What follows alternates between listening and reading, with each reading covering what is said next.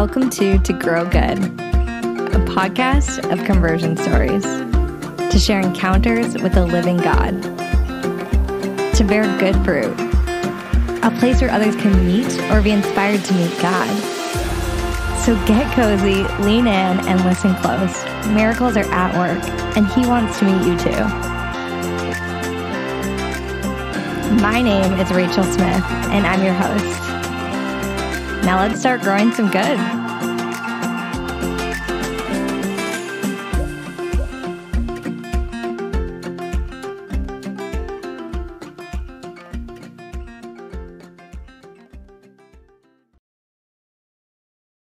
Hello, hi, friends, and welcome to the final conversion story of season two. I am so Glad you are here. Thank you for joining for this adventure of season two as To just continues to develop and expand. And uh, gosh, all the ways that it, I'm just thinking back from season one to season two and everything that the Lord has just put in my path, all the ways that He's invited me to say yes. And thanks to all of you and all of your support we've been able to say yes together to exploring what it is that the Lord wants to make of the show, make of this podcast, the ways that these stories have changed my my own walk with God, my own heart.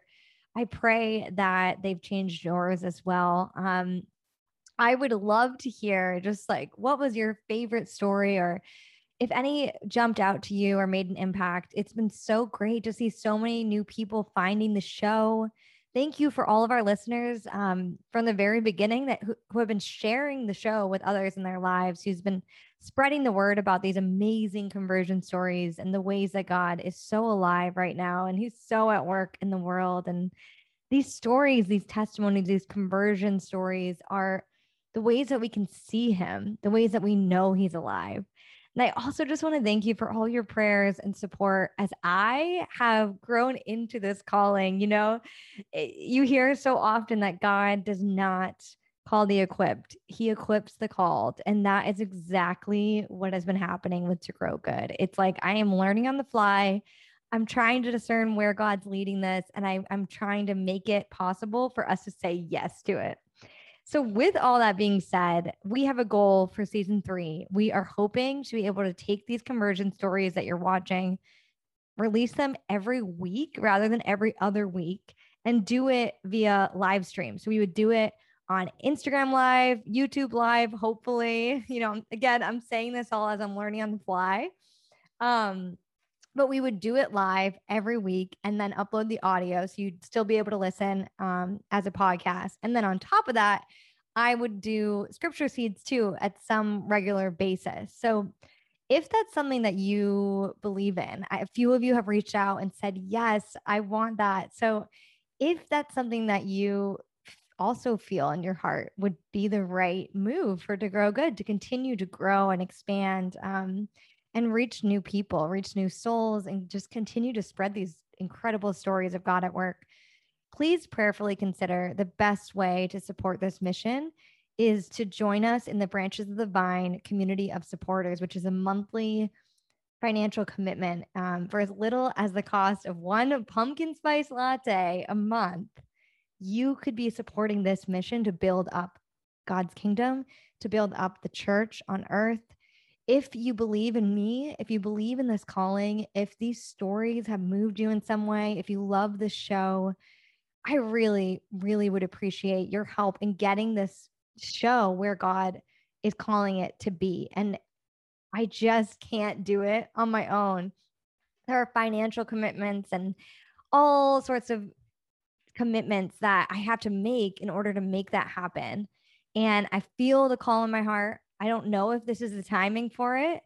That I am leaving up to the Lord. I'm leaving up to all of you guys. So the goal is to reach 50 supporters, 50 monthly supporters. So that would be at least $250 a month to help me cover the costs to expand the show, to go into new avenues. You can visit patreon.com slash to grow good. The link is also in today's episode description and just prayerfully consider joining us. If we reach that 50 monthly supporters or $250 a month that will sufficiently co- cover the costs to run this show. There are like monthly costs that go into it, lots of different things that go into creating and producing the show and then helping it to grow, do doing the things that it needs to actually become, you know, better, better quality, reaching more people, advertising, emails, and then other things that I would love to be able to do, like scripture studies, maybe someday, or small groups. And there's just so many things we could do, guys. But if, but I can't do it on my own. So if you believe in that, please consider joining us in time for season three. And we could put some of those things into place for season three. That, that would be the goal. So if we hit 55 zero supporters or $250 a month equivalent, I can make that happen with all of your help. But if we don't, that's okay too. You know, I still believe that this call is going to be there, it's going to stay there. And however we get there, I know the Lord's going to provide a way for us to do it. Um, and so I'm just basically between this season and next season, I'm just going to be spending the next few months really discerning what God wants to do with the show how he wants to expand it, where he wants it to go. And I ask for all your prayers um, for myself to be able to have the grace to discern his will and also the grace and the confidence to step into this calling and make it what I know the Lord um, is calling it to be. So thank you so much for your prayers. And then lastly, I ask that you share the show. If every single person listening to this right now shares it with one person in their life just think of everything the Holy Spirit could do through that. Our stories are so powerful. And today's story, especially, is incredibly powerful. I'm so excited for you to hear this conversion story. Lastly, if you haven't already, the best way to stay in touch with the podcast between seasons is to follow us on Instagram at to grow good or join our email list. You get a bunch of stuff just by signing up. You get weekly um, devotions on each gospel of the week written by Catholic women that I've been journeying with along um, in my own community that I really felt the prompting and the nudge of the Holy Spirit to include and to grow good. And what a beautiful way to do that through written devotions reflecting on each week's gospel. And then you also get behind the scenes updates, updates on where the ministry is going when we come back, different things like that. So definitely hop on the email list. If you go to togrowgood.com resources slash resources and sign up there, you can get free downloads. So like how I pray with scripture, you get there, um, and a whole lot of other stuff. And I should have mentioned, but if you join Branches of the Vine, you also get a bunch of free gifts on top of the freebies you get when you join the email list. Um, there are monthly bonus episodes, each one going in depth on a different aspect of my own conversion journey into the church. Um, there are gifts from the To Grow Good shop at every giving level.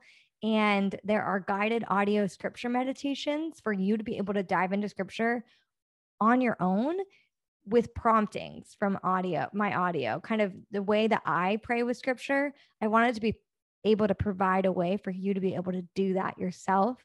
And the best way to do that is just through self guided audio. So you listen and the promptings are there. I read the scripture, then I prompt different prayer prompts for you to be able to encounter the Lord. Um, and that there are four of them, and you get all of that if you sign up to be a member of Branches of the Vine and help this mission to grow all that being said, I am so excited about this week's conversion story. Honestly, I still have goosebumps from this story. I I'm still unpacking it. And we did this interview weeks ago. And honestly, I I knew when I listened to it, I'm like, I want to save this for the last episode of the season because it is so amazing. It's a story of true conversion. Her name is Cheryl, and Cheryl went through a whole journey of conversion. She grew up originally Catholic, but fell away from the faith and started dabbling, not only dabbling, actually, but she began dabbling in a lot of new age practices. Um, And then eventually she got deeper and deeper and deeper into this. Uh, uh, she started, I mean, she's done pretty much everything you could imagine. She got really, really deep into that new new age world. And um, it's incredible. Honestly, it's incredible what happened. I I don't even it the Lord is so amazing and the way that he works in each of our lives is so unique to our own journey and our own experiences. But I don't want to give anything away. I'll just tell you that it's a true story of healing. It's a true story of deliverance. And it's a true story of God's incredible power and how very real the forces of evil are in our world and the forces of good of the Lord it is just a wild journey with miraculous, miraculous things happening, healings and physical healings, spiritual healings, emotional healings at every level. And Cheryl is so brave for sharing this. I also, I mean, we were talking, Cheryl and I recently, and I shared with her I wanted it to be the last conversion story of the season. And we kind of figured out the date that it would be released and we realized it would be released so close to Halloween. I there's so much kind of darkness, especially in the culture today surrounding Halloween. I just feel like the coincidence is no coincidence with the timing of this story and the very real threat that evil forces have in this world, but the very real prevailing power of Jesus Christ against those forces. And I can't wait. I feel just honored to be able to share this with you all today. And that's why my invitation to share this episode, share to grow good with one person in your life. Ask the Holy Spirit who it is that the Lord may be asking for you to share this with and just send the link. You know, you just never know who might click play and who might listen and who might need to hear that this is all real and God's very much alive and at work. And that the second we call upon Him, He's just waiting to have this living, dynamic relationship with us where He can heal us and bring us into the fullness of life, which is what He wishes for every single one of us. Without any other delay, here is the conversion story of Cheryl. Cheryl, hello. Welcome to the show. Hi. I'm so glad that you're here and that we are finally doing this. Um, let's start out. Yeah. Could you just introduce yourself and tell us a little bit about you and what it is that you do now? Yeah, sure. Um, so, yeah, when we first met, my goodness, that was, I want to say February. It's, it's it's good that we're finally getting to this. Um, so um, I, you know, I live in Exeter, New Hampshire. I work in a small company um, in the same town, and um, really just kind of, you know, nothing really. I would say like outstanding about my life. I think that's one of the reasons why I wanted it took me some time, as you know, to uh, to um, to get to the point where I would share my story. But I feel like actually the fact that I'm just sort of a regular old person walking down the street is one of the reasons why my story is so significant. Um, because I think some of the things that I've experienced, that's not to say that they will happen to anyone, but they that they could that just regular people walking around, um, you know, getting entangled with the wrong stuff and falling away from the Lord. Um, it happens all the time. So, um, yeah, so I grew up in New Hampshire. I lived out of the area for about 10 years, um, about seven of those years in New Jersey and three in Pennsylvania. And um, I was working at a very large financial institution when I decided to make the move back and i just um, you know my parents were getting older and i just i missed i think some of the simplicity of new england living um, you know, it's just different there. I really enjoyed and appreciate. There's a lot of great things in that area, um, but I just started to crave kind of just just the air actually. Um, the air is so different here. And being out outside and the seasons yeah. and yeah there's so much about new england that i love too. Yeah. i don't know if i could ever i can visit other places and love them but i don't know. My heart's like here. It's hard to imagine you know ever leaving for good. Yeah. Yeah. Um definitely. all right. So yes i and i love that about you and your story. I mean when i uh we so I guess we should kind of explain. We know each other because we met going to the same parish, and I could not believe what I was hearing when um, I got to hear Cheryl's story. It is just absolutely incredible. The the Lord is so real, and these things are so real, and I think that's what is so essential about yeah hearing from people that are doing amazing things for the church and in ministry and all these things and I find that incredible too, but also just to hear stories from like people like me and you who just like, you know, we just had these experiences and it's changed our lives. Um, and that, yeah, it's all true. I think that's what it's so amazing to hear these stories, at least for me. It's so fortifying. Yeah. It's so fortifying. Um, but yeah, can you let's yeah, let's go back to the beginning. Could you just share a little bit of background of what your um, journey with the faith has been like? Whether you can remember a moment um, growing up when you realized that the Lord was real or God was real, um, or if you had any sort of background in the faith at all, uh, whether you were raised with any religion or relation to God at all. And then, yeah, and then kind of leading into the moment where you did encounter encounter God in your story. So yeah, if you could just start us in the beginning, that would be so good. All right. So I was born.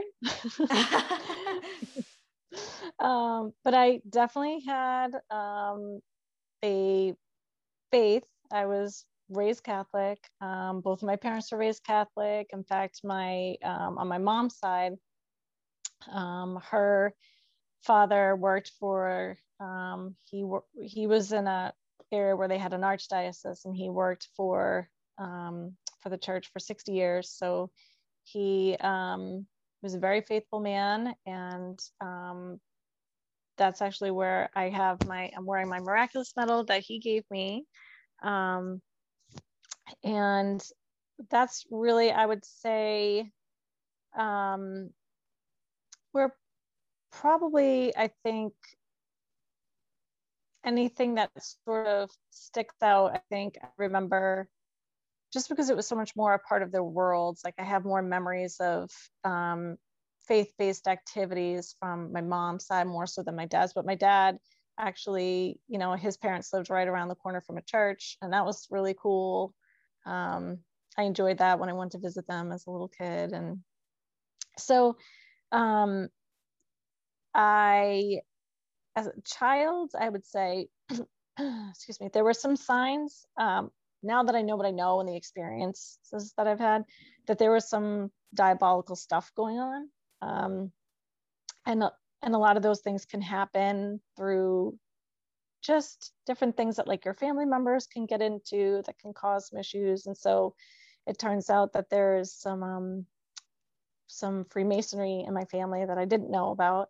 And I'm not even sure this family member um, who is now deceased even was fully aware because a lot of people who get involved don't know under they don't fully understand what they're doing um, or once they're in they're in um, but he was in sort of like an offshoot where there were like there were roots but he wasn't a freemason. He got involved in an organization like that. And um and so i had a lot of throughout my life i've had a lot of different experiences holy and unholy. And so as a child i you know at five years old i was already having nightmares and being tormented at night um, nightmares about satan um, you know, having those experiences, feeling like something was watching me, that type of thing. Um, I would see weird things when I would close my eyes, just stuff like that. And, um, but you know, you just kind of go on, and it's not really something that is really kind of out there. Um, so, and when you're little, little like that, like you don't know, you just think that's how you sleep, you know, you don't know. So, um, you know, I made all of my sacraments, made my confirmation, but truthfully, only because my family was making me. Um, but I did believe in God, and I did, I was always really drawn to saints, fascinated by their stories, horrified by some of their stories, intrigued by their stories, but just their dedication to God just blew me away. I was always really gripped by that. The things that they, that especially martyrs and people that died very violent deaths, that just, that their bodies were just nothing to them. You know, and I, I don't mean to minimize it, make it sound like it was no big deal, but just, I mean, when you read some of the stories, they really are, are kind of like that. And so I was always very inspired by saints. And then, you know, as you go along, you get away from it. My family fell away from the church. You know, you kind of, it's like a gradual process. You start doing just the holiday thing. And the next thing you know, you're not going at all. Then you grow up and you move on and you move out. And, and it just wasn't, um, you know, in terms of worship, there was no worship of God. And then that began to slip into, um, questions even believing whether or not god was real. And one of the one of the things that actually happened during my ccd journey um, that really made me question god it was very confusing to me was i had a ccd teacher who was a very nice man who i liked. And he was talking about how his his son had been killed in a freak accident um, a sport injury actually. And he said that he had gotten away from the faith. And then the Lord said, Okay, now I've got your son. And it, I almost felt like my heart broke in half. And I just could not accept that. And I was very confused because I was just like, I knew that this man was a good man. Even, even though I was a child, I somehow I knew in my heart that he was a good man and that he was hurting and what he said was wrong, but I didn't know what to do. Like I didn't know where to go with that, you know? So it was just something that I just kind of like I I just tucked away in my heart and was very confused about God for a long time. But for, and there are a lot of things I'm not trying to say it was just him, but it was just this like, what do I do with that? And then even just, you know, the different things you hear about God's wrath or this or that, you know, it's it can be very confusing at times. And it didn't make sense to me because I couldn't put together all of the pieces of um, what some of the things you hear. And that's because I didn't have a relationship with him. So when you're just hearing these bits and pieces, whether it's through mass or CCD or whatever, or something that someone says, and you're not on your own seeking the Lord and you're not being taught how to do that, you don't do that. So, and I'm sure there were plenty of times where the Lord was banging on my door. I know He was. I would feel drawn to Him. I would feel, drawn, I would go start going back to church, even as like a teenager on my own. I was going back to church and then falling away.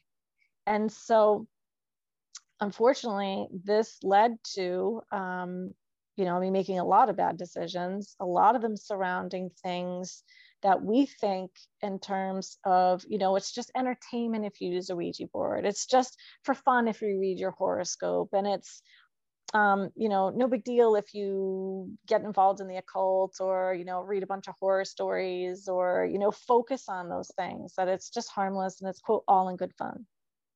And I, over time, again, it's a progression. Um, I got more and more and more and more involved in New Age um, accepting their the the lies really the lies. There are a lot of lies. And what's really complicated about it is that you know in our conversation earlier there's a lot of times a kernel of truth. And then they're just woven and woven and woven and woven into these massive webs where they get so like perverted and twisted into these concepts that are just total lies mm. and it really separated me um, from the lord like way more than i even had any idea and then it got to a point where I got involved with this sort of energetic healing thing. And um, some people are familiar. There's different things out there, but um, this particular one that I got involved with is called IET. It stands for Integrated Emotional Therapy. And so it's different than Reiki, but similar in that involves doing some symbols and it's like healings. And their their tagline, so to speak, is it gets the issues out of your tissues. So if you've got this, say you had trauma in your life and you have some sort of um, wound that's just not healing this is going to be the thing that that does it and it was interesting because now at this point um, again not really fully understanding some of the things i was experiencing i was already like really entangled with the demonic and not having any idea because um, I would feel like presence, like a presence of something, but they really can masquerade themselves so that I would be aware of something being around me or the, like the spiritual experience, but I wouldn't know it was something evil. So um, I remember sort of like this being led to this thing and feeling like, oh, I'm looking for this thing. I don't know what it is, but I know I'll find it. I mean, that's just crazy. Do you know what I'm saying? Like, and so I just remember searching and searching and searching. And um, and one day I was like, this, this thing, this IET thing, that, that's the thing I'm looking for. Never heard of it. I never knew anyone that did it. Nothing, nothing. Like when you give access to the enemy, they can really work with you and nudge you. And the thing that's really scary about all this is that they can't force you, but they nudge and we say, okay. And they nudge, we say, okay. So I got this inclination to go look for this thing. I didn't know what it was. And I just rolled with it. I just rolled with it. You know, everything that I experienced was all because of the decisions that I made. Not to mention at, you know, when all of this was being piled on top of the fact that I was completely and totally away from the church, no relationship with God, you know, not praying to him, not thanking him, not I believed in him. You know, I wouldn't do I wouldn't you know, I I wouldn't have gone as far as to like do things that in my mind were against him even though I was living a life completely against him.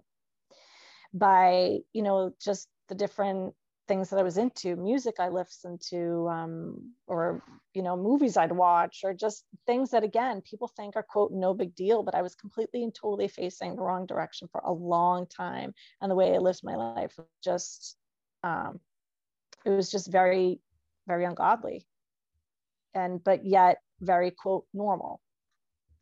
So um, I remember when I came up across this website for this thing, I started to read it and either my guardian angel or the Holy Spirit, someone was nudging me away. And again, I just pretty much said, yeah, I'm going to ignore that nudge because I started to feel like this is insane. This thing that I'm reading is crazy. And it, and I, I said to myself, if I keep reading this, I won't do it. So I shut my laptop. Wow. I mean, it's just wild, wild. So the next thing I know, here I am. And I I had gotten at one point into different, all different types of energetic things. And I remember, re- I remember reading something once um, surrounding crystals and energy. And it said, oh, this type of crystal, it awakens the Kundalini spirit. And I was like, what the heck is that? So I looked it up and I was like, huh, snake, huh? A snake that uncoils itself and goes up your spine and comes out your head, and that's how you reach enlightenment. Hmm, yeah, no thanks. I don't think I, I don't know what that is. I'm not interested. Um, unfortunately, um, Freemasonry actually does have some overlaps. Like there's different, there's a lot of different branches in it. And I was already unbeknownst kind of having an issue in that area without me knowing it. So, um, so I, um, I really was turned off at that whole notion. And so when I had my workbook, when I was at the first, you know, sessions or whatever, because I bypassed receiving a session. So basically, what I did was I became a quote master in this. And so you can go and just have a session where you receive the treatment, quote treatment, or you can become a practitioner where you're performing it on someone or you can become a master where basically you're creating other practitioners and that's the point that i got to. Wow. so earlier when i was at the when i was becoming a practitioner um, i saw something in the workbook where it talked about different energies and it was sort of like you know this energy that energy uh, kundalini etc and i was like whoa wait a minute. And i asked i specifically asked the person running this and i said I have a question for you. Does anything that we're doing involve the Kundalini spirit? Because if it does, I don't want to do it. And she looked right at me and said, no. Wow. So you knew, like something in you knew. That's yes. But yet, what did I ignored it? I mean, when we talk about the Lord being infinitely patient with us, I mean, infinitely patient. And he, like I said, he was, regardless of whether or not we seek him, he seeks us. He is always seeking us, always, no matter what we do, just with his arms outstretched, just waiting for us to turn around and to just embrace him and say, I'm sorry. Um, so I um, I went on, and what was interesting is that as we I started to feel, and again, I just rolled with it. I started to feel the sensation in my head. Now, unbeknownst to me, they she was doing all of these symbols above my head. I had no idea. Mm. So I received three different attunements, and each one there was a symbol drawn above my head. And one of them is like a they call it a heart link. So basically, without me realizing it, this and there's gestures that you do that go along with each of these symbols. And there were things that I would do without me knowing I was consecrating myself to I was consecrating my heart to the demonic. And um, then there was the Kundalini, but what I started to feel my head move. Now, I had no idea because, again, she lied and she's doing these things above my head. I can't see her. She's standing behind me. I'm sitting in a chair, but I felt this like this sensation and something sort of come around my head, and my head began to move, almost as if my face was drawing a picture and I would make these very specific patterns and I would just repeat them. Like anytime I was like doing these things, this stuff would happen. And um, so whatever, I went on and um, you know finished up the sessions, did all the levels, and then not too much longer after that, I went up to the next level, and I the master level. And thankfully, I never actually, other than the people directly involved where you quote practice on people, I never like did anything in terms of like giving someone quote a treatment, nothing like that. It was only myself and the people directly involved. Praise God. And so when I got up to the next level, and they went and they said, okay, you know, they explained, they explained the reason why they basically hide things from you and they said that oh you know they're sacred and you know we, we just and they gave all these excuses as to why you couldn't know what the symbols were. We'll come to find this is when i learned what the symbols were and now i had a new set of workbooks. And i looked at that symbol and it was like a little squiggle as if it was a snake with a circle around it and that's what was drawn over my head among other things. And it and they don't even like call it something else. They point blank call it the kundalini. And i was wow. just like ah. i looked at it Wow. And I just, I got really angry for a second and then I just ignored it and I stayed. And then, and then instead I looked at the symbols and I was like, that's what my head was doing. My head was making that symbol. I didn't even know that they were doing, and I thought it was cool. I thought it was cool. So the thing is, you learn how to do these attunements to yourself at this level and so that was basically my prayer every every morning i would get up and i would do these things instead of prayer and and the other thing that was really kind of disturbing in terms of twisting the truth is that they use names from the Bible. So these quote, these are supposedly angels. And this is part of what helped me accept some of these lies. I was like, oh, Gabriel, Michael, thinking that I was like, that is really cool. Like these are these are real. This is Saint Michael. This is Saint Gabriel. No, no, they're not. So I would be filled with this incredible sense of dread. Mm. Every time I would do these attunements on myself, this incredible sense of dread. And I kept thinking to myself, if this is so good for me, why do I feel like this? I feel horrible. I feel like I do not want to do this. I don't understand. And then one night I was laying in bed and I was sort of recalling parts of the St. Patrick breastplate prayer where it's talking about Christ above me, Christ below me. And I was unfortunately substituting it and, and calling out to quote, angel Michael, not Archangel Michael, not Saint Michael, but that and as I was doing this, laying in bed, for just a quick second, I saw a demon. It was like the Lord flicked a light switch on. It was so fast. And it was the the way that I was described this moment is when that happened, I felt like this thing was almost like enmeshed with me, consuming me. I always say it was in all of my senses all at the same time.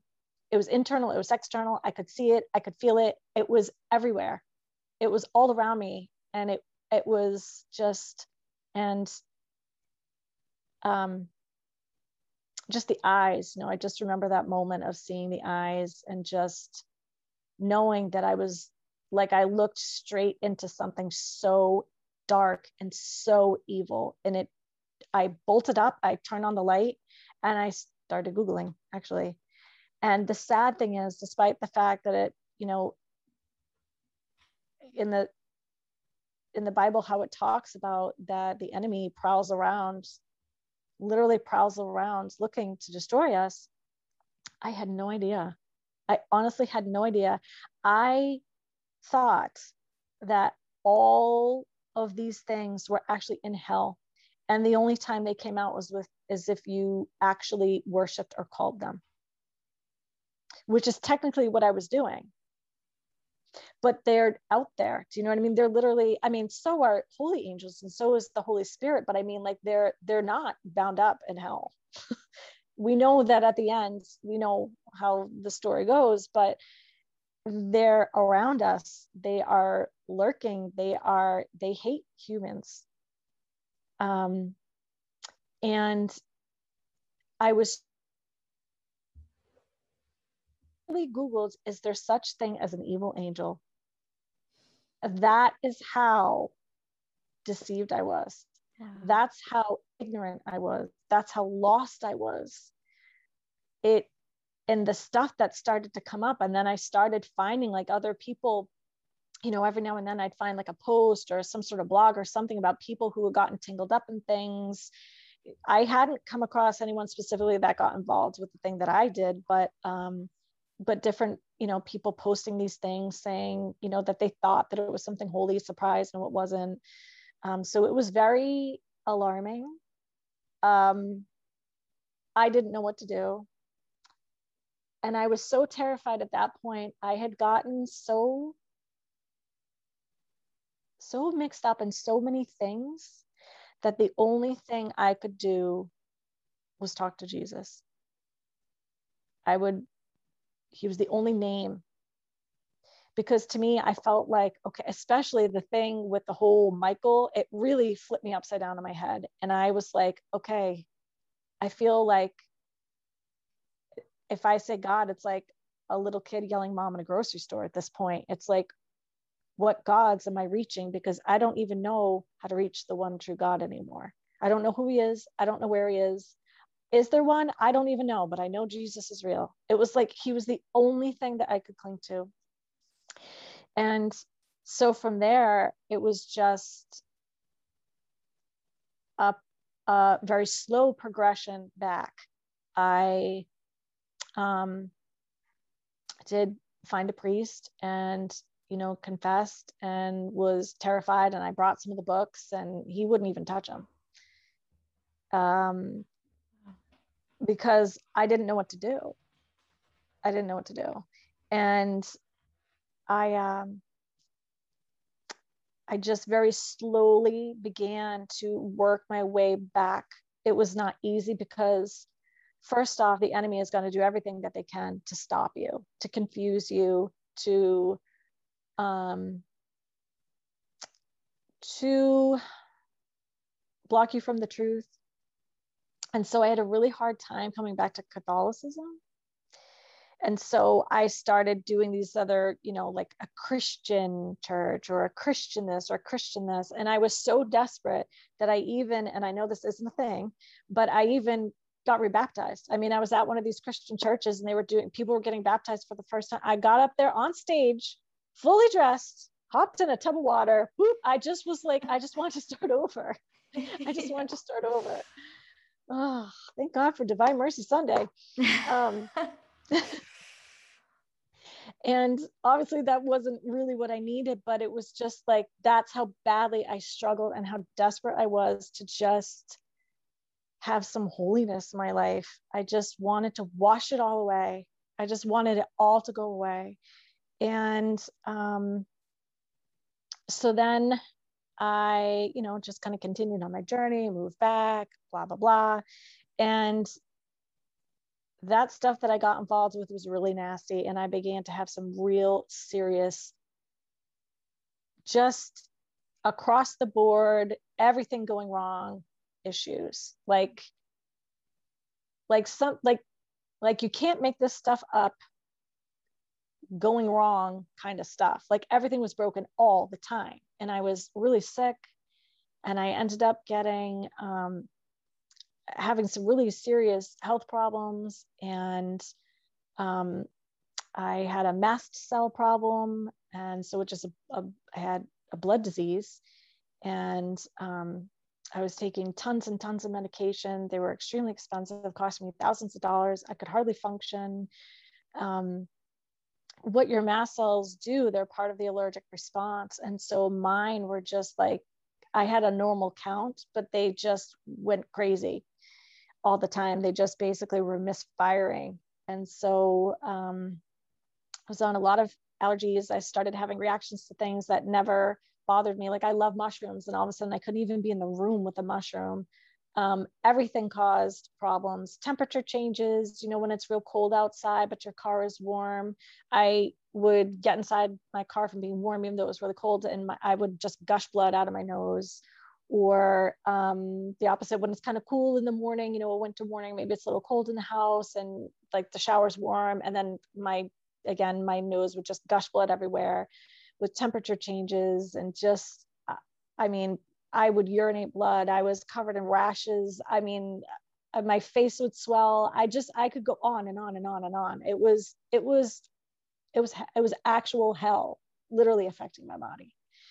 And so, as those things, as different things in my life just seemed to be getting worse and worse and worse, I was still seeking God. And I was at this point, again, where I could barely function and I was um, I was working at the Dollar Tree. I was working at the dollar store and mortified by that. Um, it was a very humbling experience, but I just could barely function. I would work there for four hours and I would come home and I would take off my shoes and lay down on the floor right in front of the door because that's like all I could do. And um, and one day, a very sweet older woman came through my line, you know, I was at the register and just making conversation. She said to me, So, how do you like working here? And I was like, instantly like inconsolable. Like, I just burst into hysterical tears and I was just crying and I'm thinking to myself, my life is miserable. I want to crawl in a hole and die. I work at the Dollar Tree. Like what? I'm so sick and this is broken and that's broken. And, you know, my finances are being destroyed by this medication and, and, and, and, and. And I, and she said to me, when you leave work today, why don't you go to St. Michael's of all of all churches that were closer to me, especially like with that wound that I had involving St. Michael. Um, she said, you know, why don't you stop by? And so I did. And anyone who attends this parish or knows about this parish knows it's a very active parish. And um, at that time, I had no idea. I didn't know how rare it was for me to be there for three hours without a soul walking through that church. I mean, that's kind of not a thing there. um, and so I went there and I sat down on St. Joseph side and thinking it was Jesus, actually, like not recognizing, not recognizing the statue of St. Joseph, thinking it was Jesus. And I cried hysterically.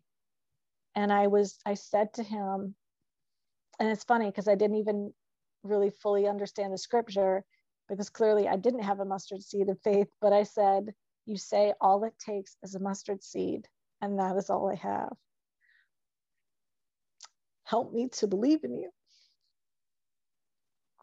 And I just, it was like the tiniest little sliver of belief that God was real, that he was there, that he could help me. Um, it was a really, really painful hour. And then the second hour, I was crying, but I was, it was like, it was, I was calming down. I was crying, but I wasn't in that place of just gut wrenching sobbing. And then the third hour, I was filled with the most incredible peace. Hmm. And I knew that God was real because I knew it was impossible for me to walk in those doors the way that I had and for me to be in that place. It was impossible, absolutely impossible. I did not get there by myself. I knew God was real. I couldn't explain it to anyone. I just, and this is one of those things that I could say the story all day long and it probably sounds like nothing like, oh, so you cried and then you smiled and so now you know God is real. but it was more than that it was the feeling and i and he let me know that he was real it was just like he touched somehow like the inner depths of my being and let me know that he was real and i just and that was it so you know again I, I went through a lot of different things just you know struggling to come back and one of the things that moment actually and the St. Ignatius of Loyola exercises, the spiritual exercises, those two things really have kept, kept me afloat throughout this journey. So I um, was, you know, the Lord really started to help me in different areas were just pointing me in the direction of things that were not of Him, or just letting me know, like, I feel upset, except this upset thing is like on the outside. Like I don't feel, I don't really feel like that's coming from me. It feels external. That's really weird. And just, he was just like these little tiny little grains of sand. He was just kind of very gently, he's very gentle, um, leading me to a place where he was healing me from all of this demonic activity. And then after a couple months, the first day of Advent of that year, um, these weird thoughts started coming into my head like i hate church and i was like i don't hate church. What the? Um, and i said a prayer to the infant of prague and i felt like i was going to vomit. And i was like okay that's that's weird. And then i went to mass and when i was time to do any sort of singing i couldn't sing. Like something would choke me and nothing would come out. And I thought, okay, there's something really wrong. And I said, okay, Lord, I'm about to take communion. And I know if there's some spiritual problem, this could be an issue. And I know I'm in the right place, but please, like, don't let there be a scene. I was starting to think that there was going to be, that something was just going to unfold right then and there. I didn't know what to think. And I was able to take communion, praise God. And so afterwards, I approached the priest and I said, um, I think I might need to talk to an exorcist. And he said, No, you don't. You just you just took communion. And I said, yeah, but there's been, you know, blah, blah, blah. And I explained some things and that it, things just got really bad. And so he said, okay, um, call Father so and so. And then Father so and so told me to call Father so and so. And so, you know, again, the enemy does not make it easy. So I sort of went in circles for a while. And in the meantime, again, they their goal is to intimidate, to try to stop you. So, you know, they just they were sort of upping the ante. You know, things were moving by themselves in the house. Um, you know, I was constantly being attacked. I was being choked all the time, touched by things. I felt like I was being stabbed all the time. Um, it was just uh, an absolute nightmare. And the worst part is that I, at this point, you know, it had been about five months of me going through all this stuff and it was just getting worse and worse and worse. And I was just giving them more and more and more and more authority in my life. Despite the fact that I was in church every day, despite the fact that I was praying to the Lord every day, I was being terrorized to the point where I was just starting to say, that's weird, but okay, because I couldn't take it anymore. And the choking just, I couldn't take being choked like that all the time. And so, a little quote, seemingly innocent things like, God wants you to wear that sweatshirt really? Pretty sure he doesn't, but okay. And that's all you have to do. Something that simple, but you're obeying to something that is not God. And and so my behavior started getting really strange. I was, you know, I would just was giving in. And then I went to, um, I actually had gone to a couple traditional Latin masses.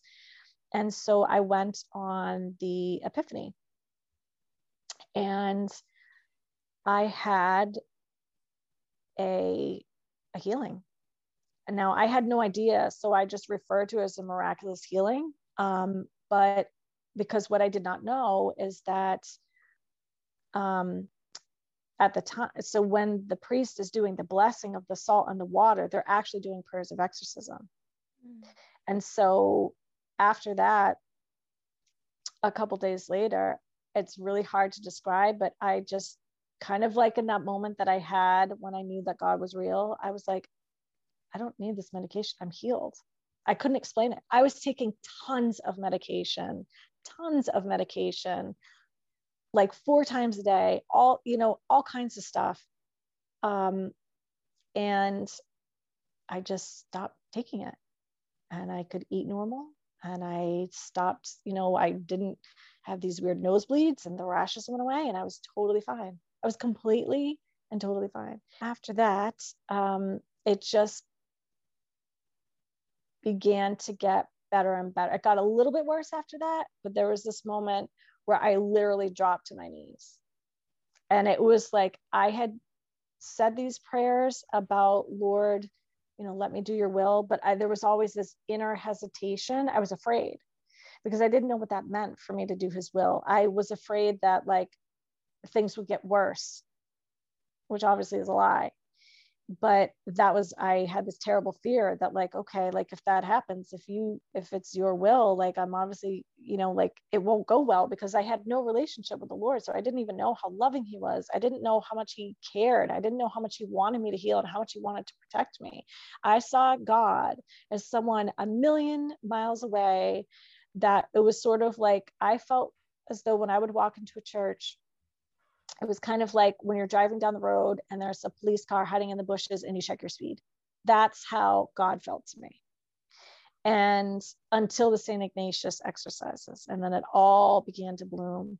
And so I just had this moment where I dropped to my knees and I totally, in that moment, I haven't had a moment, a lot of moments like this, but I totally surrendered to the Lord and then that is when things really began to heal and things really started to like turn around.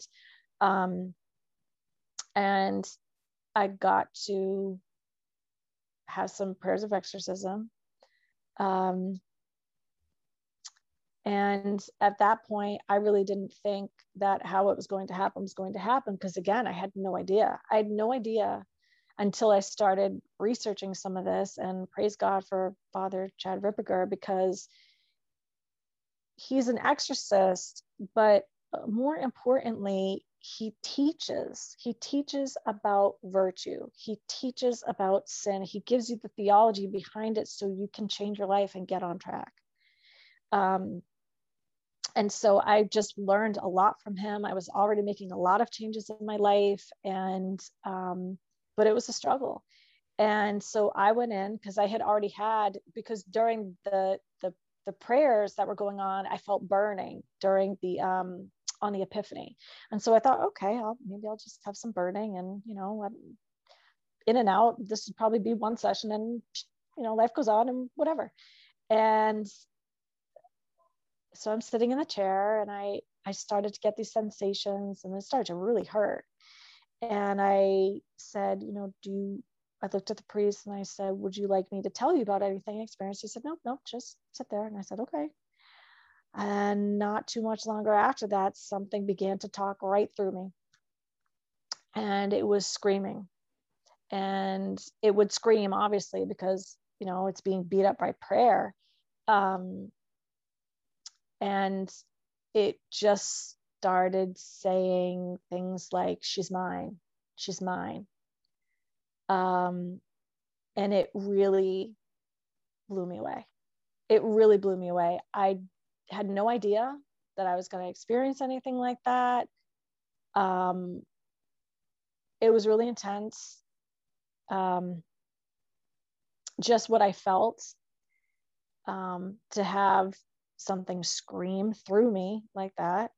Um, and even though I knew it was a lie, hearing something screaming, I'll let I'll never let her go. She's mine, she's mine was really unnerving. And so, I mean, I was, by the time I was done, I was soaking wet. I had no idea. They're like, oh yeah, you might get a little spray with holy water. I was like, okay. I was, I was soaking, like my shirt was soaking wet because I had been sprayed with holy water so much. And I went outside and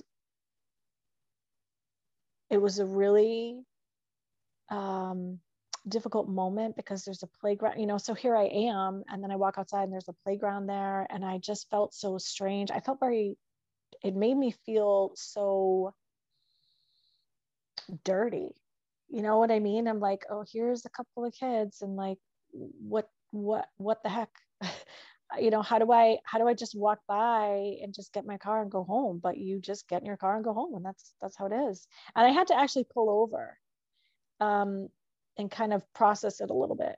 And, you know, I called my mom and um, I, I just had to continue on and, and that was it. I mean, you can't let this stuff, you can't let them win. Um, but it was really difficult. And then, so that was January of last year. And then shortly after that, the whole coronavirus thing unfolded, and I was scheduled to have another session, and everything got shut down. So my next session would have been on a Monday, and on that Friday, it got canceled. And I remember being in this place where I had this feeling deep down inside, like the Lord does not want me to depend on this because ultimately he's the one that's behind everything. It's just, it's a prayer session. It's, um, so I just could feel that in my heart to not to depend on this. And so I, I, um, I had to wait for almost a, you know, another year until I mean, it was months because then all kinds of things were going on in the world and they, you know, then the riots were starting. And so, you know, some people can become very violent. And um, so they kind of held off a little longer. And then I got a call to go back and it was a totally different experience. There was still some, but there was talking this time. It wasn't nearly as intense. And I could see that so much healing, despite the facts that I hadn't been there in so long. So much healing had occurred.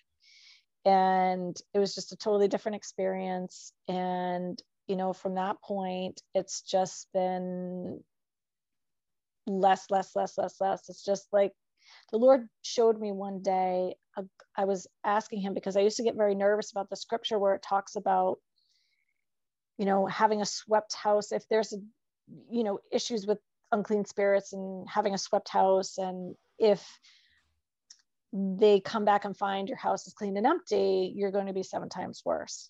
And that used to terrify me. I was like, I don't, this, this is bad enough.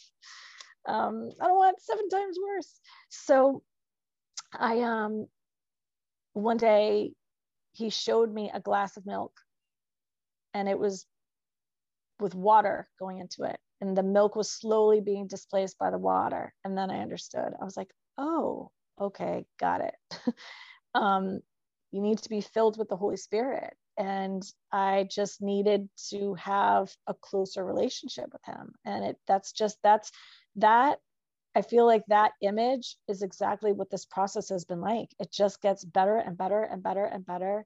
I mean, I've been through a lot with it. It hasn't been easy, but um, so much healing has taken place.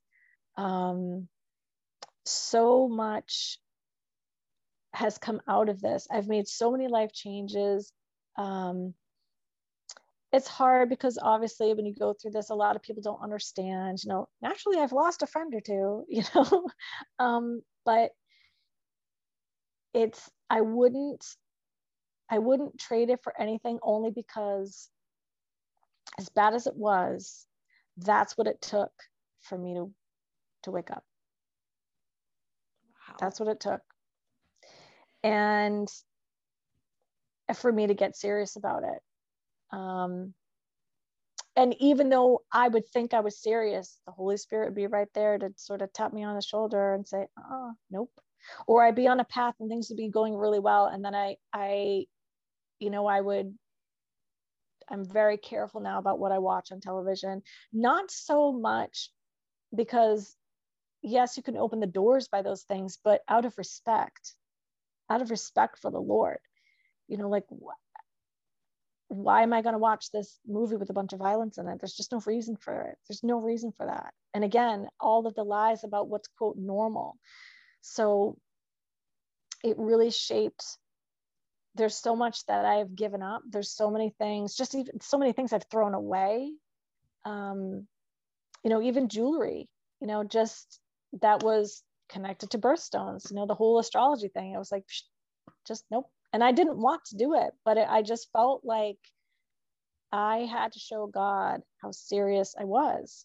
Um, and that actually is one of the things that the exorcist said to me, I think, in the first session. He said, There's two people who want to know how serious you are about this process God and the enemy.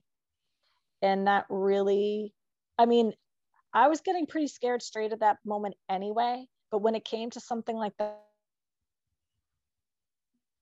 Ignatius exercises, when they get into, you know, attachments to things, it's like if I feel that upset about a, this piece of metal with a, a rock, a shiny rock in it, then like I shouldn't, I shouldn't feel that stress about getting rid of it, you know? So it was like either way, it was snapping through a disordered attachment and you know it was like a twofer you know, and getting rid of some stuff tied to astrology.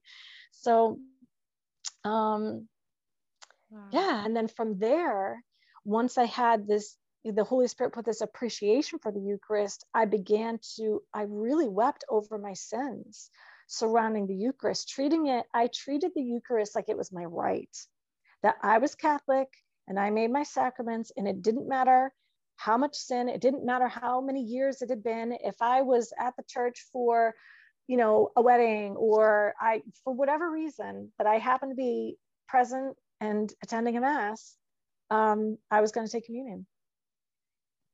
Yeah. Because it was quote my right in my mind. That's how i and I, and i really grieved over that. How i treated him was really hard. Like you know he put this love in my heart for him um, those are the things that I'm grateful for. I'm not grateful. I mean, of course, nobody wants to go through, you know, having getting a beat down from, you know, an unclean spirit, but though that's I'm grateful for the fact that he showed me the truth. Yes. Um, and that in starting to get more acquainted with scripture because I, I never read it, I was just so I was so blown away at what's in there. I was so blown away about he, he tells us how to live our lives. I mean, Jesus makes things very clear. He's very clear, and it's right there in black and white for us to take or leave. And I'm really grateful for that. I'm grateful for just the experience of how he works through scripture. I had this really amazing experience where I went on a retreat in the fall and I waited months because um, the whole COVID, everything was shut down.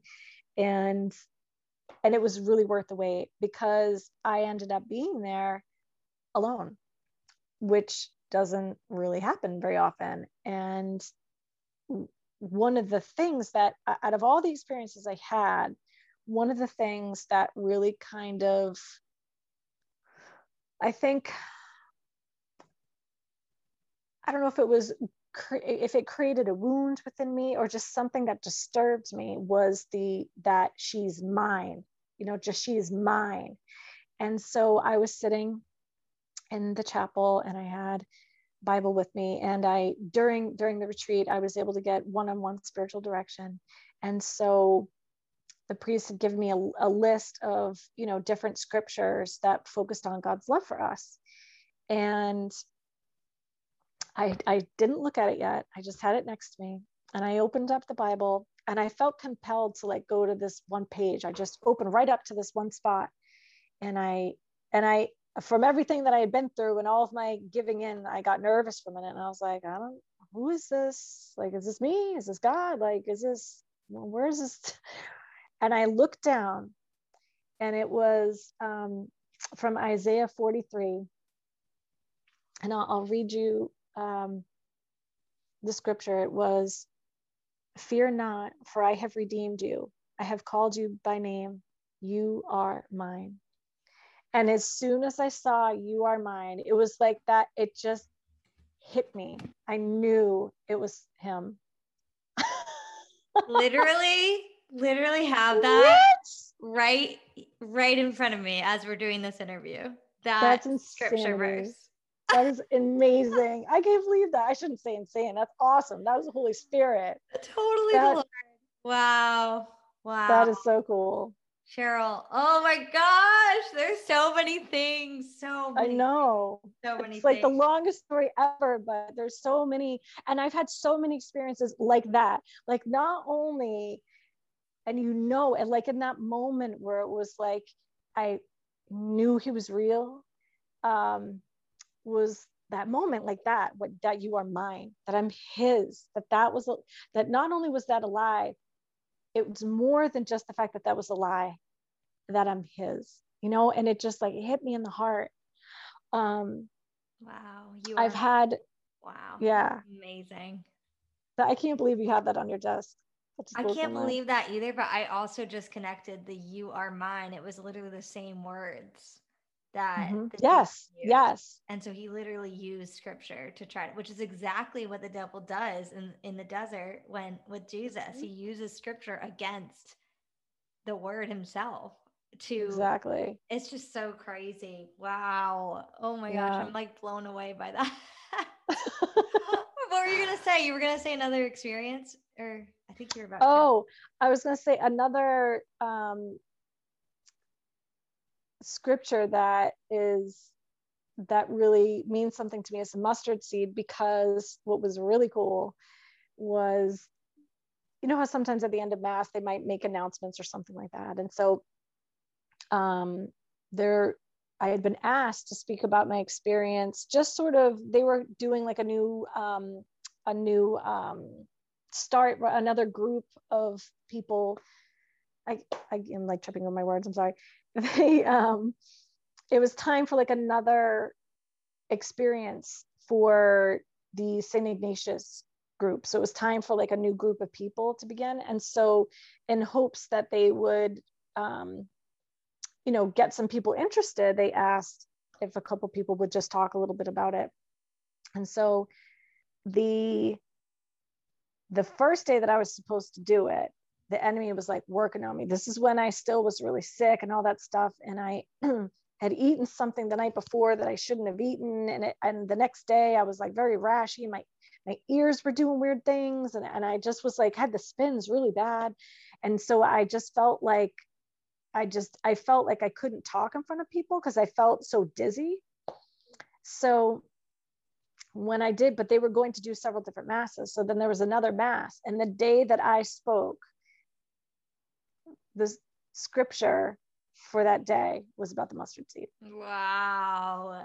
I just, just, oh my gosh, I just love those moments because I know it's, it's so, like it's so fortifying and it's so amazing how he speaks to us. Um, mm-hmm but yeah that i i wow i'm just like speechless obviously from your story there's just there's so much in it that we can learn i think that's what just like it just just that it's all true and that you literally like experienced how true it is on both yes. sides like you i don't know i actually in in reflecting on your story just like had this image of like a soldier almost like going out into battle and getting wounded.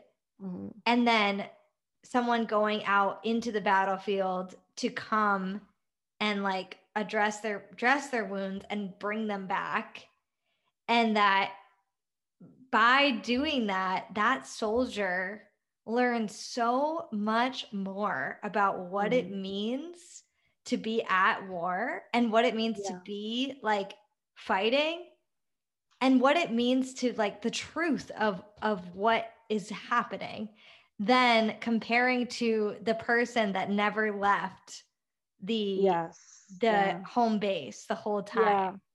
because there's just no way that they can even understand yeah. the experience of like experiencing for real what's happening and then but because you have that experience like you know at such a deeper level these truths and like your relationship i mean i love to just like chat with you because it's like your relationship with God is so deep because by nature it has to be because he had to go out into the deep and yeah. like get you mm-hmm. have you understand what's going on so that you can get back like and it just like it's so amazing to to to listen to your story because i feel like that is the case and then like someone who just like yeah has never left can't even fully understand and i think sometimes yeah. we get like uh intimidated or um afraid even of like hearing battle stories because it's yeah. like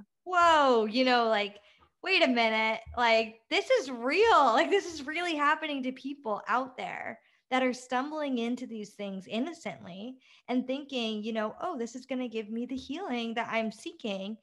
And I just loved how you explained like how you even got involved in it to begin with because it was it was never a conscious you know decision to turn your back on God fully, you know, like you said, like if you had seen it that way, you never would have done it. Right. But you That's saw how- it as a way to get healing. That's how it's marketed to Yes, you. exactly. And so you're like, sure, why not? You know, like, and mm-hmm. it doesn't, it's very carefully, you know, disguised. The enemy is very sneaky in making, taking a truth, twisting it so that it sounds good, and then getting you to go deeper and deeper into it. And just like mm-hmm. how crazy it is that we don't even see what it is. And oftentimes, like you said, it's like hidden, like the layers of yep. like not knowing what you're doing. You can't know. I mean, that's always that's always a sign that um, you should really take a step back from what's going yeah. on because the fact that someone's trying to hide something from you, like the Lord tells us to bring everything to light exactly. not to hide it in the dark. And the evil one wants to keep it in the dark. He wants to keep you confused and keep you wondering. And he uses that to draw us even closer. But then you look at something like the Catholic Church, and it's like, here are mm-hmm. all the answers. Like, here's everything we know. And actually, we want you to ask the questions so that right. you get deeper into truth because there's no limit to truth because it's a person And mm-hmm. just this constant eternal like growing that it's so wow yeah and then oh my gosh my favorite moment of your story i mean there's a lot but definitely when you go and you when that woman at the dollar tree told you to go to st michael's I mean, I just have like literal goosebumps all over my body because like that's amazing. that is yeah. the Holy Spirit. I mean, that woman, wow, she like was totally listening to the Lord and like just went out on a limb without knowing your situation at all. And this is like what the Lord asks of us, like to listen to those nudges and mm-hmm. to not be afraid because you have no idea what that person might be going through or what's going on in their life. But if you feel that little nudge to invite them to the Bible study, invite them to mass, invite them to, you know, whatever it is, like just do it because you just have no idea what you're you might be providing for that person and and then that story from there that you sat in front of St. Joseph the terror of demons ah there's just so much goodness and then the miraculous healing. I mean, I still, I can't even, I don't even know. It's like so wild. I, all I know is that I know the Lord is preparing you for for something. Something. because my gosh, this story is so full of and to know when you've gone through a healing like that, it's like I know every detail of what was happening and I mm-hmm. know that there's absolutely no way that you could logically explain this healing. Like it was just no. like you just stopped taking all this stuff that you had been on, spending all this money for. I mean, crazy. It's just crazy. Yeah. It was really, it was, yeah. And actually, the physician that I saw, and this is part of um, part of my healing story too, is that I hope that my story brings healing to other people because so you know i the physician that i was seeing at brigham and women's um, you know my physician i had to in order to get into the special center my physician had to my regular pcp had to present a case basically. They had to compile a bunch of information. They had to send it. They had to um, you know i had to be receiving certain treatment beyond certain medication. I had to you know there's a lot of boxes that had to be checked off. And then they review your case and determine whether or not they'll take you. So right there the fact that i even like got through that um, was miraculous. And then once i had that healing and then things again everything was going on and doctor visits were not in person anymore and i waited for months and i made an appointment with him and I sat down with him and I said, I, I told him, I said, I'm not sure what your your belief system is, but I had a healing. And I said it happened, you know, I had this experience. I explained it. And he was so grateful. And he said, out of the, because this is a, a really rare thing, and he said, out of the, you know, 600 and something patients that he has treated for this, um, he said, I'm the only one that has ever recovered or healed. It's there's no cure for this. People are sick and that's it. That like their bodies just don't go back to normal.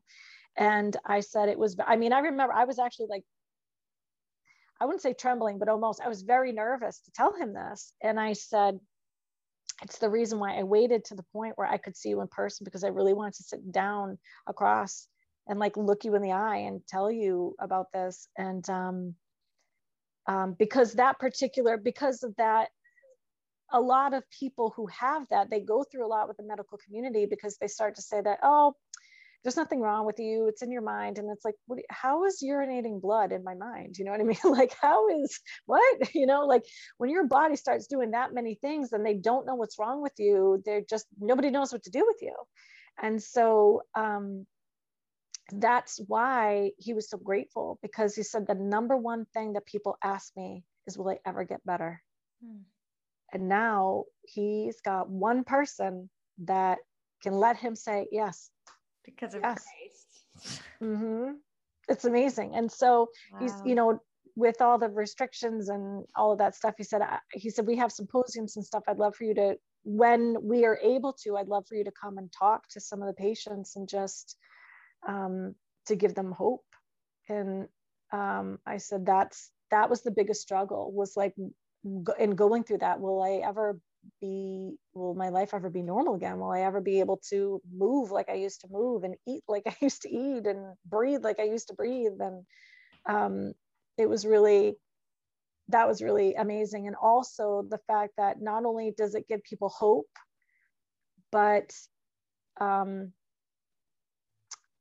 that it is connected to christ. And whether or not someone wants to believe but maybe it'll at least put something plant a little seed where they start when i tell them look i'm i'm crediting the lord they can say whatever it is but that's who i give credit to.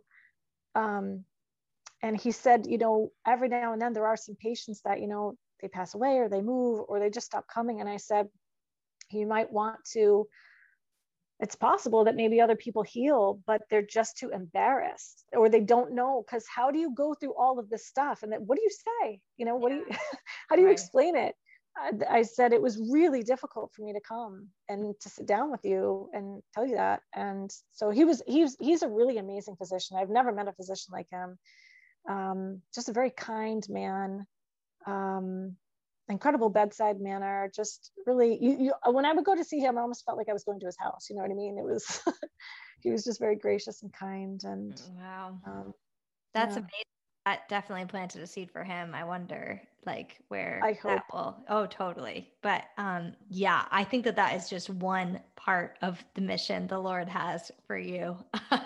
Because i'm just telling you like whenever again in scripture whenever like someone encounters the Lord, they're always sent out. Like they're always sent out to do something because mm-hmm. he loves and desires to have every single soul understand at the depths that you do this truth. And like, yeah. So he's gonna he's gonna be sending you out. I'm sure he already has, like to people I, in your life and to people to tell this story to. I mean, here we are right now. That yeah. is no coincidence that we met. And I was like, you told me your story, and I am literally jaw dropped because here I am in my head thinking, oh, I literally have a podcast of conversion stories, and she doesn't even realize. I'm like, oh, wow, the Lord absolutely brought you to me to share this story with others so that yes. Whoever is out there that needs to hear this can hear it and can seek healing. In the only thing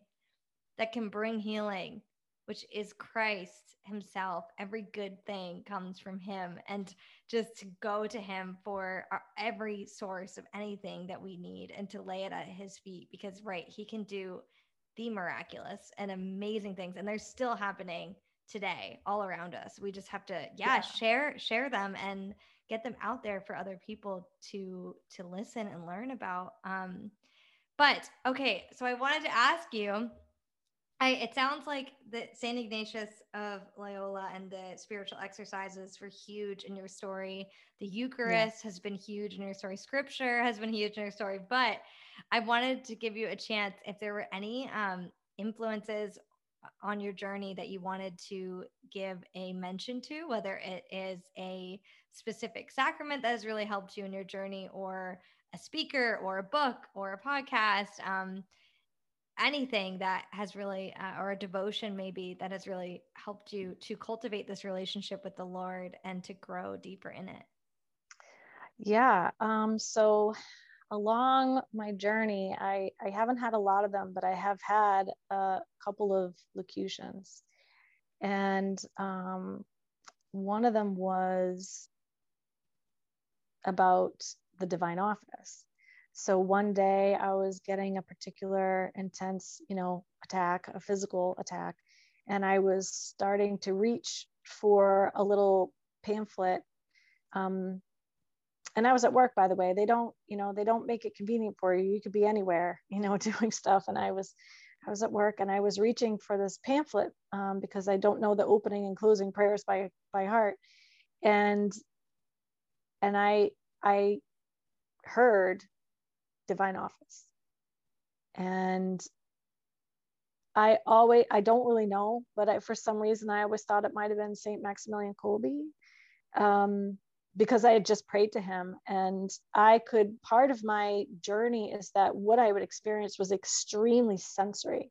I could feel this stuff coming around me. I could feel them touching me. I could feel them coming in and out of the room. I could, I had a, um, uh, that has cleared up, praise God. But, um, but I could feel that it was like you know, as soon as I just like addressed my thoughts towards him and was praying towards him, it was like boom, like like he was like an atomic bomb. And right after that is when I heard divine office. Mm. And um, so I prayed it that I prayed the whole day's worth that day. And what was really interesting was that that day the um, was about false teachings scripture and there was something i forget which portion of it the, a reading or something but i specifically remember false teachings was part of it. And i read the whole i did a whole day's worth like i prayed for a couple hours. And at the end this huge thing just left my chest area. It was just like like a whoosh and it and it just was gone. Um and so that the power of that experience um, naturally drew me into them. But when I learned more about them, first all, I just fell in love with them. They're, you know, they're all based on the Psalms, and um, that those prayers. I mean, Jesus Himself prayed the Psalms, so it, it's just like there's something so beautiful about them. I feel deeply connected to the Lord when I pray them. So they're, I find them to be very beautiful special prayers in general, and I highly recommend them to anyone, um, even if you just do the invitatory every day. I mean, it's just it's just small. It's just literally starting off your day, just inviting the Lord in. Um, so not only do I recommend them, but they they that I found in in my journey. One of the things I started to notice was that there was a different. I would experience something very different physically when I would pray, when I would be saying prayers of like worship or adoration or love or thanksgiving or anything like that towards the Lord, it was different. It was like they sort of turned whatever was around me would just like deflate. As opposed to the warfare, it's effective, but sometimes they fight back. And so I that was part of it too that I began to really be able to just feel that love, feel just the effects of it. Like there's such powerful prayers. Um, the other thing was that that was really amazing was once I learned about calling upon the precious blood of Jesus Christ, um, that, you know, there's, I forget in scripture, is it, is it Daniel who is praying to his angel and it takes him weeks for him to get there and he had to battle through the heavens. there is zero delay. It comes instantly. If you ask, and you know, if you just pray to Lord and you ask Him to cover you with His precious blood, to you can you can ask Him to protect things in your life um, immediately. It's instantaneous. Instantaneous. It will come. He the holy spirit comes the blood comes immediately. Like i could physically feel it every time. Like again now i don't have that experience. Again praise god. Just as i healed those things faded away. Um but that those those are have been really um and that's something that i mean there's so the catholic faith is very rich and deep and beautiful but there are some areas like that like i don't ever remember hearing about Christ's blood, you know what I mean? And and other than him being on the cross, but how protective it is, like the power that's in there um, within him. It's just, um, let's see what else. There was something else I was going to say. Um, I think what's also there have been so many saints, but for whatever reason, Saint Gertrude, there's so many. I just there's so many saints like Saint Thomas of Aquinas. Like I hear their name and it's like my heart would swell with love. Like I just there's so many amazing saints to intercede for us, to learn from. I mean, amazing books. There's so many, but I really I don't know what it is, but I just have I have a thing for Saint Gertrude and the Holy Souls. Um, and um, as far as like for anyone who hears this, I just, I just, my big hope is that just to bring awareness. Um, you know, it's not a guarantee that just because you're using a Ouija board that you're going to have, you know, some of the encounters that I have. No, not necessarily, but you do open a door. And when you are weak in your relationship with the Lord, you make yourself very, very vulnerable to different things. And it doesn't necessarily mean, again, you're going to find yourself sitting in front of an exorcist, but the, you can just allow them access to different things in your life. They're just to just break things in your life around you, your finances, your job, your relationships. You know, they're, they're just out to attack and destroy but um but i guess i just what i really hope people take away from this again is that the spiritual realm is real. It's all real. And not only is god real and the enemy is real but our actions are have real consequences. Sin is real. Even the tiniest little complaint you know what saint faustina says you know she she had no idea that even the tiniest offenses i mean that it's real. And so not so much to harp on that um, and and beat yourself up about it but just to have an awareness just to just to catch yourself complaining and just say lord i'm sorry. That's it.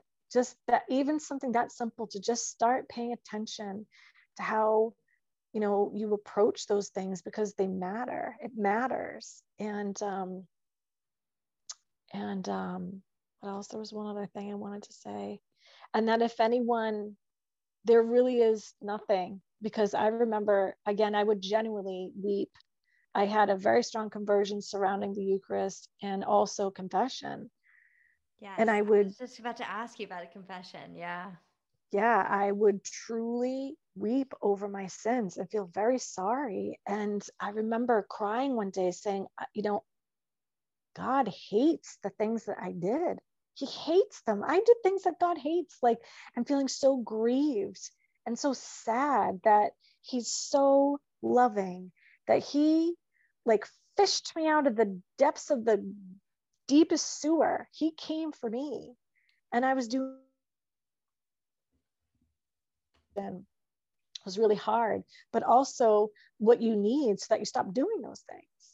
So to just, I mean, confession can be really hard. Even sometimes I, I, I love confession and I, I will still struggle.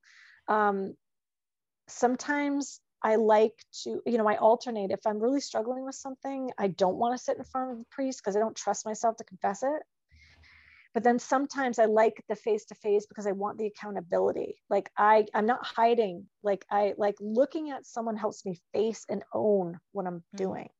So um it's really helped me tremendously. Also because i don't like going back for the same thing. I mean we all have our weaknesses and it happens but I, you know it it really when you confess regularly it's just like layer layer layer. It all comes you can you just so many things will open up in your life.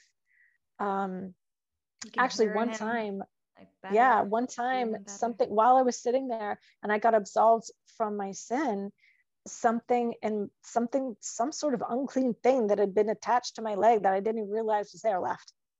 As soon as I got the blessing, I was like, whoa, didn't even know it was there. It was amazing. It was really amazing. So yeah. it's very, very, very powerful. In fact, um, uh, I forget, I don't know who said this, but I, so, someone out there said that um, one confession is like a thousand exorcisms. Yes. Confession. Like confession can clean up most of what people assume you absolutely. Need.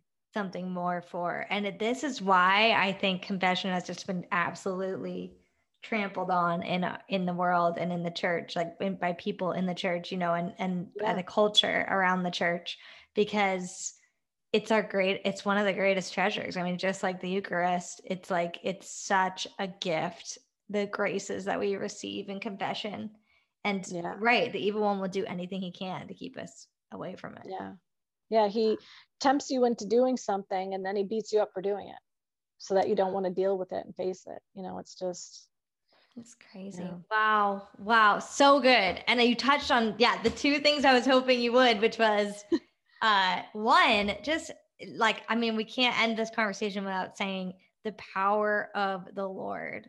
Like, I mean, oh, I think that that is the whole thing about your story is just like mm-hmm. how as soon as you allowed him in, like your entire world began to completely change. I mean, obviously it's a process, but at the same right. time, like the evil one has no power when it comes to the Lord. And like you were saying with his with his precious blood and with our Virgin Mary, just like mm-hmm. all and all the intercessors of the holy saints and the holy souls in purgatory and just like all the things that we can do, it, it has zero power the evil one flees and runs away scared mm-hmm. when we have when we know who we are and whose we are in Jesus Christ and that mm-hmm. we have mm-hmm. nothing to fear. You know, the point of saying all this isn't to make people afraid.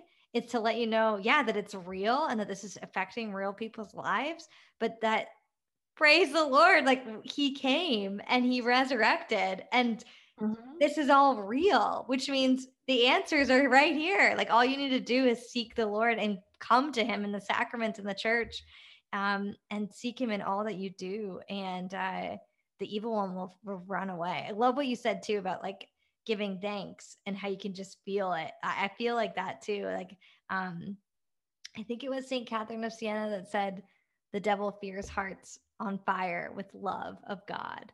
And it's just yeah. so true. It's like it's when you so love true. God, like he just can't even stand to be to be around you because it like hurts it hurts to even like yeah attempt like to be around you yeah yeah and so yeah. what's a better way than just to praise god and give thanks and to love him um, and to put him before all other things and right that is the most surefire way to make sure that the uh the evil one has nothing to do will not want nothing to do with you um yeah. But oh, I almost yes. I almost forgot. How could I forget Mary? Thank you for mentioning her. Oh my goodness.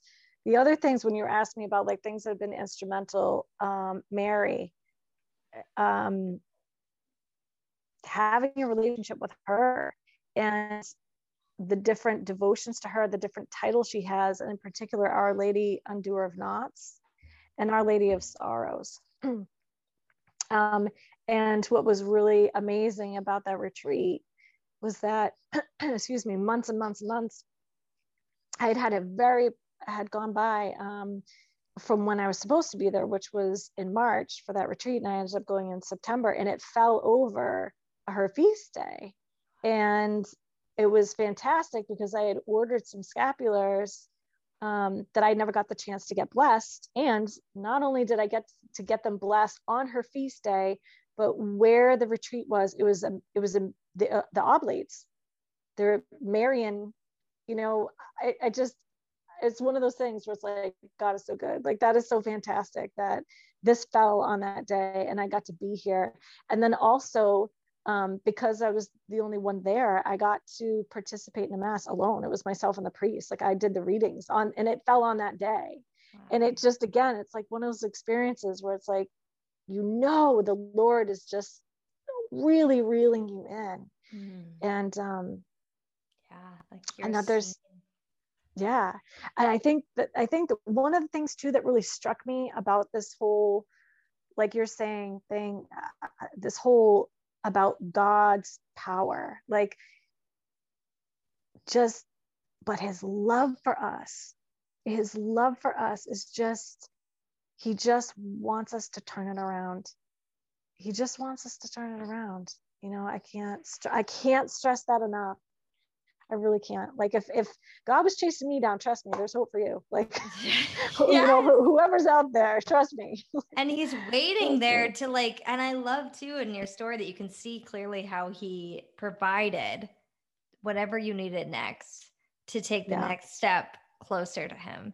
And that just kept happening and just kept happening and just kept happening. And even when you were in the the battle, right? Like you're yeah. still being presented with the next step forward to bring yourself closer to him. And look where you are now. I mean, it's yeah. just so crazy like that whole like journey of being like all the way one way and then all the way the other and it's just like yeah. it's awesome and and now all the souls and the lives that you're going to touch because you know all this stuff and you know the depths of it and you know how true it is and that you can walk with people wherever they are. And it's yeah. just, yeah, it's amazing to watch. And I can't wait to see like just what wherever he calls you next because yeah i have a feeling there's there's a lot coming your way um but yes okay so unless you have anything else that that comes to your heart to to oh want to share i know there's so it's a much. long story I know. I feel like we no. should have like a Q&A session or something with you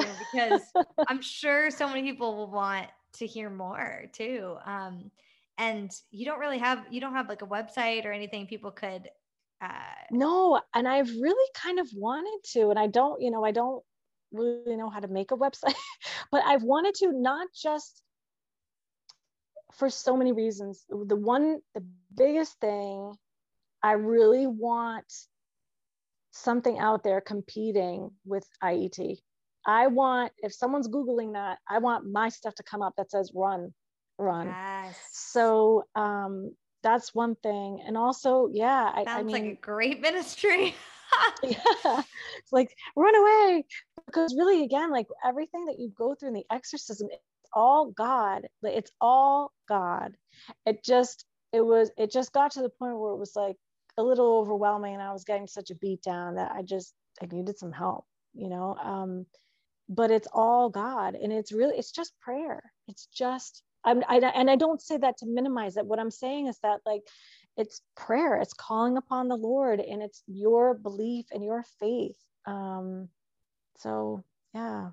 Um, but yeah, I definitely as someone who's been down this and just understands and understands the struggle, I think, with like to go through what I was going through and to still be screwing up, you know, so that people know, like, yeah, turn it around, but don't give up.